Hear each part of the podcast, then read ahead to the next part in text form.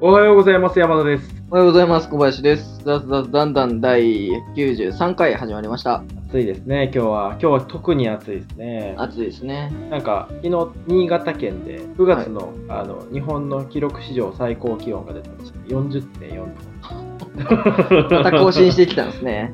更新してきたんですね。9月のね。8月あ、はも9月の、あ高いしなんですけど、40度超えてき新潟がですよ。あで、それがなんか、あの、台風の影響、台風15、9号か、9号かはい15号影響で、あの熱帯低気圧、うん違う高気圧、知らない。まあよ、あの、暑いね。はい。まあ、10号も来てるけど、10号は結構甚大な被害をもたらすって言われているみたいな、ちょっと九州の人が気をつけないとね。そうですね。結構それんのかなと思ったら、普通に九州の海岸線沿って飛んでいく。また予報が東寄りになりましたね。今朝の段階だと。ちょっとずつ、ちょっとずつ寄ってきて、うね寄せてきたね。寄せてきてるかどうかは知らないですけど。そういえば昨日あの渋谷に行く機会がありましてはい。あの初めてこの前買ったあの楽天モバイルで買ってみたおー。テザリングでね、はいでなんか機能がいくつかあってうん。テザリングもテザリングもいくつかあるんですね、はいえー、と Bluetooth でつなぐうん。ワイヤレスのその何？はい。えー、と Wi-Fi のテザリング、あと USB のテザリングみたいなので、私、Bluetooth のテザリングやってたんですけど、うん。速度が250キロうんしか出なくて遅いですね。とあ全然ダメだと思ってで、うんパーソナルホットスポットっていうのが機能としてあってこれ何かっていうと、自分のホットスポット作れて、はい。まあ、言うたらそのテザリングなんですけどあのできるってやつそれ変更してやったら、うん普通に35から50ぐらいメガぐらい。出てたんで、まあ、全然問題ないレベル感うん。まあ、使い放題だし、はい。東京都内で使う分には全然いいんですよ。なるほ使どね。ってみた感じ。うん。ただね、この OPPO のね、OPPO、って機種を、はい OPPO って会社の機種を使ってるんですけどね、あの使えば使うほどね、あのダメなところが出 てきましたね。まあまあまあ、まず、まずなんか、あの初動が遅い。初動が遅いっていうのはなんかその、初動立ち上がり？立ち上がりがその何？iPhone とかってタップしたら画面変わるじゃないですかボタンを押さないと起動しないですよね、そのボタンが結構硬くて。だから最初のその何？立ち上げがしんどいから。ね iPhone と比べるとだからずっとうん iPhone 使ってるからちょっとしんどいなって感じ、まあでもそれはモバイル Wi-Fi とかでもねボタン押さないといけないから一緒かね。うん。うん、あと、あれですね、あの、プレイインストールされてるはいもので、TikTok が入ってたんです。なんか TikTok そういえばと思って、ダウンロードしようとしたら、えーはいもうすでにインストールされてて、プレイインストールされてえて、ー、で、昨日見てたんですけど、はい。30分ぐらい。未だにわかんないですね。何をすればいいかがわからない。とりあえず、あの、どんどん出てくるから、スワイプしてって、どんどん出てくるずっと見てるんですけど、とりあえず今のところね、まあ、レコメンドされてるのが問題な、Google と紐付けてるから、Google のなんか検索とかで引っ張ってきてるのかもしれないけど、なんかね、やっぱり聞かれる動画っていうか、上がってこない。上がってこないし、これどう使えばいいんだろう。これ、なんだろう。検索するのかな検索的なやつじゃないのかな？わかんないんですけど。フォロー的なのしていかないとみたいなのもあるかもしれない。そういうことなんですね。あとなんかね、楽天モバイル系のね、アプリがね、全部プレイインストールされてるっていう衝撃の事実に気づいてましたよね。いや、まあそうじゃないですか。楽天ペイ、楽天市場、楽天カード、楽天銀行、トラベル、楽天マガジン、楽天 TV、楽天ミュージック、もう全部入ってるっていうね、この衝撃的な。あとは、こうなんか、普通だな、なんかちょっとよくわかんないけど、ちょっとまあちょっと慣れるまで時間かかる。もうちょっと使っていければ。うん楽天関連のアカウント使うときはその OPPO の端末使うっていう感じで集約してったらいいんですかね。なるほどね。NBA 見るとかはそう。あ、ああれ楽天でしたよね。ね。楽天ですね。うん。あ確かにまあ画面もでかいし、画面もでかいのかな画面でかい。あ、でかいね、画面。無駄にでかい。iPhone11 とかでしたっけ私、10ですね。さん ?10 よりでかいんですね。全然でかい。10プラスぐらいですか？プラス10プラスぐらいですね。マックス、マックス？うん。うん、あそれぐらいかな。あー無駄にでかいですね。無駄とか。テザリング端末って考えたら無駄にでかい。そうそうそうそう、無駄なの。画面とか見ないから。とはいえ、あれだな、iPhone12 出たら12にしちゃうな、iPhone こっちをまた、こっちも Android にするかはないかそろそろ出そうとかなんとか。な。そうなんですよ。楽しみにしてうん。Apple Watch も新しいの出る。前回買った、買ってから3ヶ月ぐらい使ってたんですけど、なんかその後、コロナ禍になって、うん。家出なくなってから、使わなくなってもう本当に1ヶ月に数回？はい。でいやそうそれで昨日なんかね自分に行く時にその iPhone あの Apple Watch に、うんあのスイカ入れてるんですけどその Apple Watch に入ってるスイカでああの入ろうと思ってピッてしたらピンポンピンポンってなってはい。挨拶で、これなんだろうと思って、なんか店員さんに、すいません、あ前回のあの出場記録がありませんね、みたいな。あ、いつですか？って言われて、1月ですって言われて、1月からこれ載ってなかったっていうね、使ってなかったっていう。で、1月の25日、あのどこで降りられましたか？って言われて、いや、わかんないいや それはわかんないいやいやいや、結構前だなって、スケジュール見て全然わかんなくて、神田かなーみたいな話をしたら、じゃあとりあえず神田で、あの、出場記録だ、あの、つけときますね。ほで、普通に課金されて。で、一駅しか乗ってない可能性あるのに、結構500円ぐらい乗られて。なんか、なんか損した気がしたんだけど、でもそんだけ使ってなかったんだなって衝撃だった。うその時どうやって出たんですね、その時はね。なんか、鳴ったんじゃない？ピンポーンって鳴ったけど、スルーしたってことだね。ああ、悪いやつですね。それで、あの、気づかずに、多分、お気づいてないから、多分今、今の今まで気づいてなかったから、多分、超えちゃったんでしょうね。申し訳ない。申し訳ないです。アップウォッチは廉価版が出るんでしたっけ？あ、そうですね。3の。?SE 的な。はい、SE 的。高いですもんね。高いですね。あと、なんかその、ベルト、はいベルトが結構、あの、ピンキリで、うん。ピンを選ぶと、キリ、いや、どっちが上なのかな？ピンを選ぶと、結構いい値段ですよ。ベルトだけで何万もするから、いや、さすがにちょっと高すぎる。時計にしたら高すぎる。スウォッチとかぐらいしかしたことなかった。時計はなかなかしないですね。しないね。ううん。時計今なんかちょっとジョグするときにするぐらいですね。なんか、社会人1年目とかで、先輩に、うん先輩がその、ロレックスつけてて、はい。お前もしろみたいなので、そうか。で、一緒にその時計屋連れてってもらって、はい値段が、また新卒で入った、あの、社会人1年目うん2ヶ月ぐらいで買える金額じゃなかった。あうん100万前後ぐらい。らない？と思。大体時計もなくすんですよね。結構。アップローチになってから結構気気をつけてるけど、今まで普通にスウォッチ5回ぐらいなくし、なんか時計はやっぱね、暑いから、すぐ机の上置いちゃう。机の上置いたままそのまま置いてっちゃうみたいな。ロレックスも多分買ってもね、うん机の上に置いて何回もなくして終わってた気がする。だからまあ買わなくてよかった。時計に目覚めなくてよかっいらないと思います。た。いや、本当ですおしゃれの一部だ。まあまあ、全然長くなってるんで、か。はい。えー今日のテーマの方に入ってかなと思うんですけど、はいはいえー今日山田さんが気になったことは、なんか、あの、いろいろ気になったやつはあったんだけど、うん。その中でもあの、そこまで気にはならなかったけど、なんか、すごい社会的問題だな、みたいなのが一つあって、はい。ああれですね、ゼロリスク思考みたいなのが、うん。今、世の中に蔓延してあるので、はい。何かっていうと、その感染、今コロナが感染が拡大していく中で、なんかその、全員に対してリスクをゼロにした上で考え、行動するっていうのを求める人が増えてきてる。うん。例えば感染も絶対かからないよねっていう状態でしか行動しない。例えば家出た時になんか店入りました。この店は絶対感染しないっていうのを店の人にも求めるしなんかその、まあ、自分の周りの人全員に求めてくる。うん。マスクは全員してて当たり前だよねみたいな。うん学校行っても周りの人たちと会話したらダメだよねみたいな。うん。それがなんか蔓延していることによって何が一番問題かっていうと子供たち学校とかで子供たちがそのコミュニケーションしたりとかなんか他の人たちの信頼を得るためにはどうしたらいいかみたいなのをあの育んでいかないといけない時期なのにそれを疑い、まあ、どっちかってゼロリスク思考って疑ってかかるみたいなのが前提にあるからその疑い前提で入り口入っちゃうとそのなんかその懐疑的なあの成長しかしないんじゃないかみたいなのを書いてる記事があってで別にちょっと聞こえなくなっちゃったんで、一旦聞きますか戻ってきた。あ戻ってきたどこ行かれてましたか？ずーっと俺一人で説明してたけど聞こえてた？聞こえてないね聞こえ。てないですね。なんかもうひたすら喋ってた。またなんか通信、あれですか？楽天モバイル繋がっちゃった普通にコネクションは何も落ちてないから。なんか、あ、そうな。あれが、あれが落ちてた、普通にあれ。 Discord。ディスコードが落ちてる。あ、そうなんですね。え、うんウェアバイも落ちてたじゃないですか、俺あ、確か Whereby も今落ちてる。ま通信的になんかあったんじゃないですか。あ、ああ、そうかも。まあでも、オーディオ、オーディションがずっと動いてる。うん。取れてる。じゃあ、ネットひたすら説明して。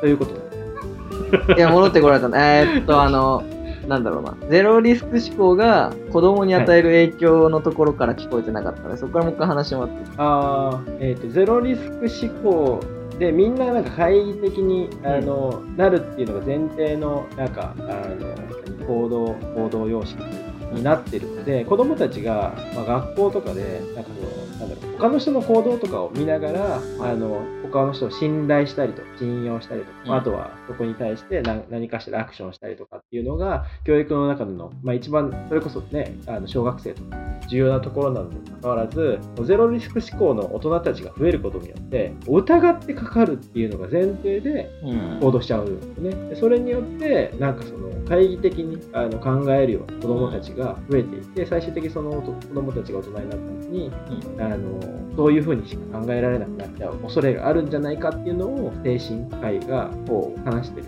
記事を見たんですけど、なんでこれあの今日ピックアップしたかっていうとなんかアクセスランキングで一番上に来てたから。なんか、ね。はい。うん、コメントがめっちゃついてるんですねこれもまた。ヤフーのヤフーのですね。あ。今日の今日の朝ですね。今日朝7時から、えー、と2時間ぐらいしかまだ経ってないんですけどもう200件近くるそうですね。はい、それに対して、まあ、なんでみんなそこに対してそんなあれなのかなと思ったら、やっぱ結構みんな、そんな普段あのこうやって過ごしてたら分かんないけど、はい実際になんか学校の場、例えば子供とかに話聞いたりとかと、隣のこと話せない。うん先生からそのなんかなんか例えばあの話してたら注意されるとかっていうのは実際にあるみたいで、あこんな状態だったら確かに子供たち子供たち同士でのなんか何信頼関係とか人間関係とか育むのって結構やっぱ難しくなってくるなうん。例えばマスクしてなかったらマスクしろ会話してたら3人とかで会話してたらばらけろみたいなね、はい。言われたらもちろんしんどい。そそこに対してリスクはあるかもしれないけどそれ以上になんか今やらないといけないことってもっとあるよ。子供たちにとってそのなんか今のこのタイミングでしか育めないことをその何ちょっとリスクあるからって言ってそれを天秤にかけた時にもうリスク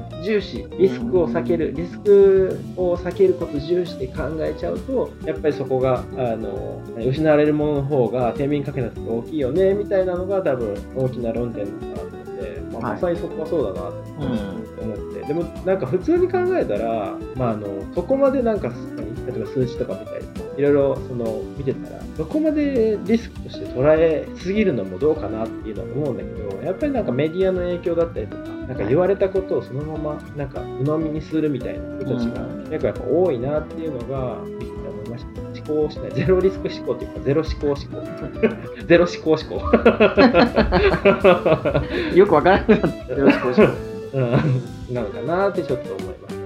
うんかちょっともう、まあ、リスクはリスクであるとあるとはいえ、100%リスクを排除するっていうところに重きを置くというよりは、ある程度リスクもあるけど、リスクを許容しながら行動していくっていうのをやっていきたいなって、いろんな含めてやっていきたいなって思いましそうですね。た。はい。まあまあ、子供にかかってほしくないって思ったら、過保護になるのはしょうがないことなのかなとは思いますけど、親としては。親は親もそうだけど、なんか学校の先生とかが、学校の先生とかはだって、そら、そうでしょ。そうそうそうそうそう。まあ、自分のせい言われるからねになりたくもないし。そう。うん。まあ、とはいえだな。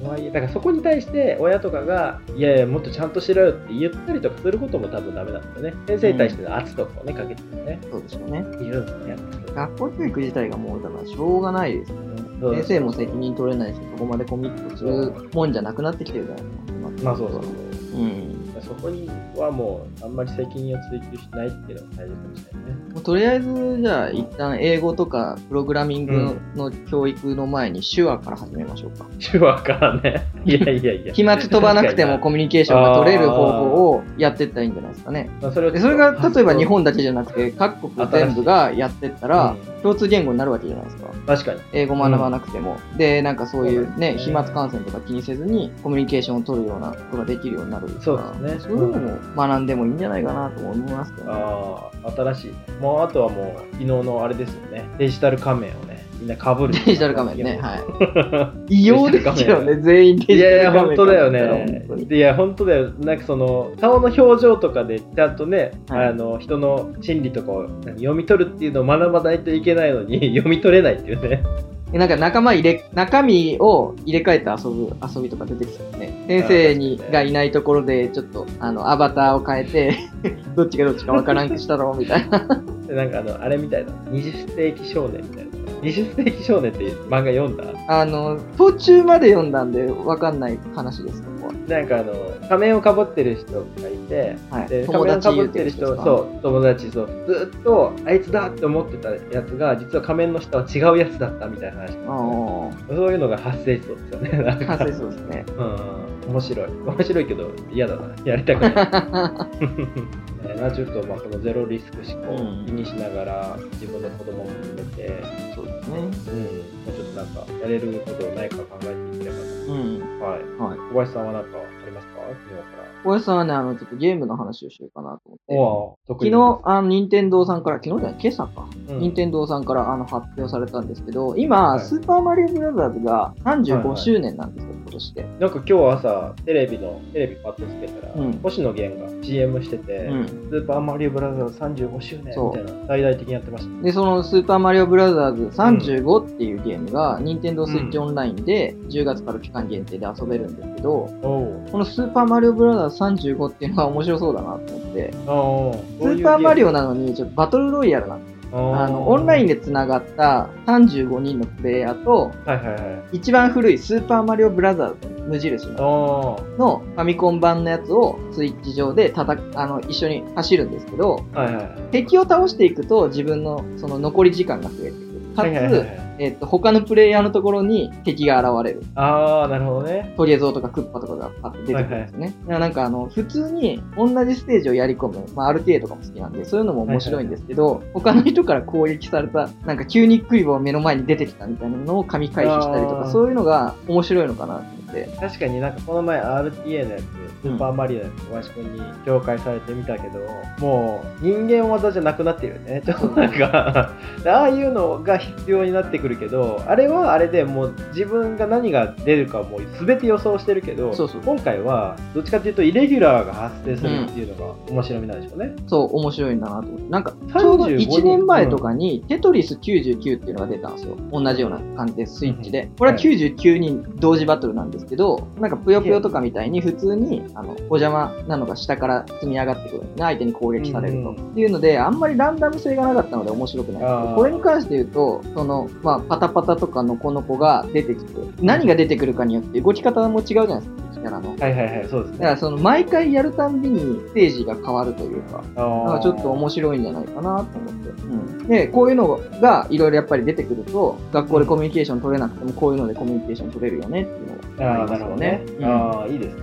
うん。これって、あれなのかな ?35 人同時にやるけど、攻撃する相手はランダムで誰か別の人なのかな？その辺がね、出てないんですけど、テトリス99の時は狙い撃ちとかできたのああ、なるほど、ね。あとチーム戦とかあがあったので、でどこまでそれが実現されるかわかんないんですけど、あ、うんうん。うん結構でも面白そう。面白いやっぱりね、あの、一緒に遊ぶっていうのがコミュニケーション大事だと思うんですよ。そのゼロリスクだと、そもそもコミュニケーション取れないんだと思うんですけど、そのコミュニケーションでもやっぱ遊ぶっていうのが一番大事だと思って。で、一番今、コロナ禍で一番簡単なのはオンラインゲームで遊ぶのが一番簡単だと思って、それをする、と、やっぱりその友達の人間性とかが知れるから、はいはい部分も悪い部分も知れることによって仲が深まっていくわけじゃないですか。ゲームいいと思うんです昔よね。、それこそあの、友達の家に集まって、誰か一人でゲームしながら周りの人でワイワイ言うみたいな、そういうことですね。そうそうそうそうそう。こいつ回避ばっかして攻撃してけえへんわみたいなやらしいやつもいたりとか、なんか防御ガン無視でガンガン攻めてくるやつがいたりとか、はいはいはい。そういうのが知れるのは楽しいから、うんだからこういうのを使って、なんかクラスの人とかと仲良くやってくれるといいんじゃないかなって思いますね。あ、期間限定なんですね。そうですね10月1日から3月まで。スイッチを持っててスイッチオンライン、そうオンライン限定なんです。加入者は無料なので、ああ、入ってるわ。ただスイッチ1台でプレイ人数1人なので、家族でとかはちょっと難しいかな。なるほどね。うんこの前なんかスイッチ追加で買って、今、うち2台ある。おお2台でできますね。面白そう。やってみようかそうこういうのが楽しいんじゃないかな。うん、いいですね。うん。もう35年か。すげえな。35年うん小林君より年上じゃないですか。そうですね先輩じゃないですか。ちょうどあの、冒頭、山田さんネタなかったら話そうかなと思ってたのが、うんうんえっと、昨日ドラえもんの誕生日だったんですよ。あ山田さんとゆかりの深い確かに。誕生日で、で、しかも今年はドラえもん50周年らしいんですよね。うん。なので、明日、えはいはいはいーと9月5日の16時半から50周年誕生日スペシャルっていうので放送されるみたいなんで、そうですね。よかったお子さんと毎年、はい、毎年誕生日スペシャルをやってるんですけど、今年はグレードアップ。なんか星野源さんがね、なんちゃらかんじゃ、特別出演とか、えー、なんかそんな感じみたいね。ああ、いい、星野源。なんかドラえもんのイメージが強くなって。逃げ恥のイメージからのドラえもんのイメージ。ああ、安倍さんのイメージじゃない。安倍さんのイメージに 1日だけあったね。あの日だけだな。あれはシュールだったな。今思うとでもあれは良かった気がするな。すごいなんか穏やかな感じが。あの時は何してんねんみたいな思ったけど、今考えるとなんか穏やかですげえいいな、あれは。まあまあまあまあ、ザクザしてるんで。はい。ちょっとこれやったらまた感想をお届けて10月以降なんで。はい。はい。はい、ということで、じゃあ今週末楽しんでいきましょう。